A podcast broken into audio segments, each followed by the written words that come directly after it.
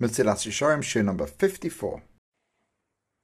We have to be careful in the way we practice our Judaism that we don't just do things because that's the way we've always done it. And as a corollary of such an attitude, the mitzvahs are cheapened. So the rabbi tells us in the Gemara, Kala Sefer Torah Aram, one who holds a Sefer Torah which is uncovered, Nikba Aram will be buried naked because of the cheapening of a mitzvah. Now, doesn't it's not necessarily a metaphysical threat or a consequence that will actually come to pass, but it's suggesting if we don't treat our mitzvahs with the due respect that they deserve, then we will become, we will be disgraced.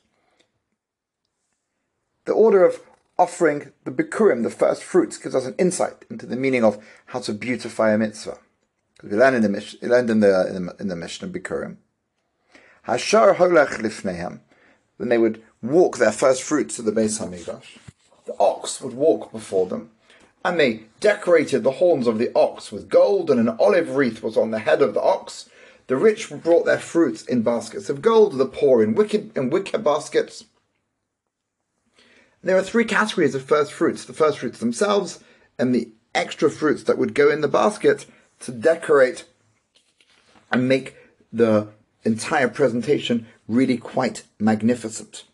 It's here explicitly said, says our author, how much we should add to the body of a mitzvah in order to beautify it. Not just to do the bare minimum and tick the box and feel that we have fulfilled the requirements that we have. But the way they talk about this one mitzvah of Bikurim should serve as a model for everything we do. How do we beautify our mitzvahs and when do we beautify our own physical lives and not our religious lives?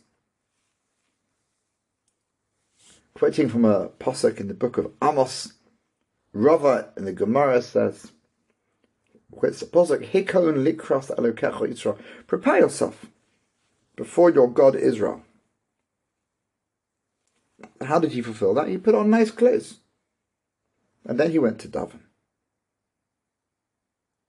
Rabbi Shimon Gamliel said, I served my father. When Esav said his father, he wore regal clothes. The creature of flesh and blood is served in this manner, how much more so should one take care to dress respectfully when we stand in prayer in front of Hashem? To dress appropriately for the situation.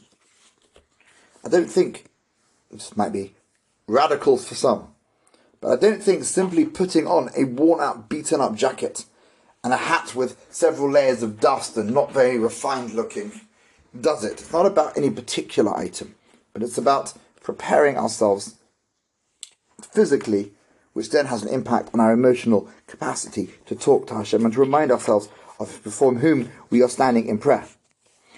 Included in what we set up to now is also how we honor Shabbat, how we honor Yom Tov. I think everyone listening to this year understands what that would look like and how to make sure we don't honor ourselves, but we're honoring the day. Nice clothes, nice food, nice atmosphere.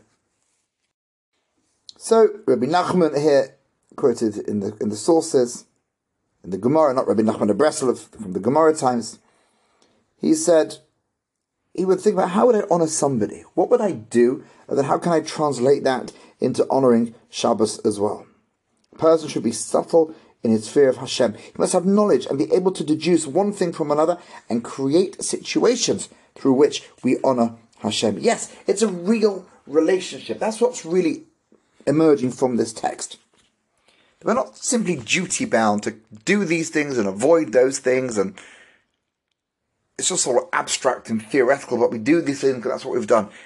It's the, the entire framework of what we do is meant to be viewed within this through this prism of it's real, and think about how we do things with a real human, with a human being, and how can we then ex- extrapolate in terms of our relationship with Hashem. So fear or awe of the greatness of Hashem leads on to our honoring Hashem and leads on to loving Hashem. It's a challenge, my friends. Let's try. For the moment, though, I wish you a very good day.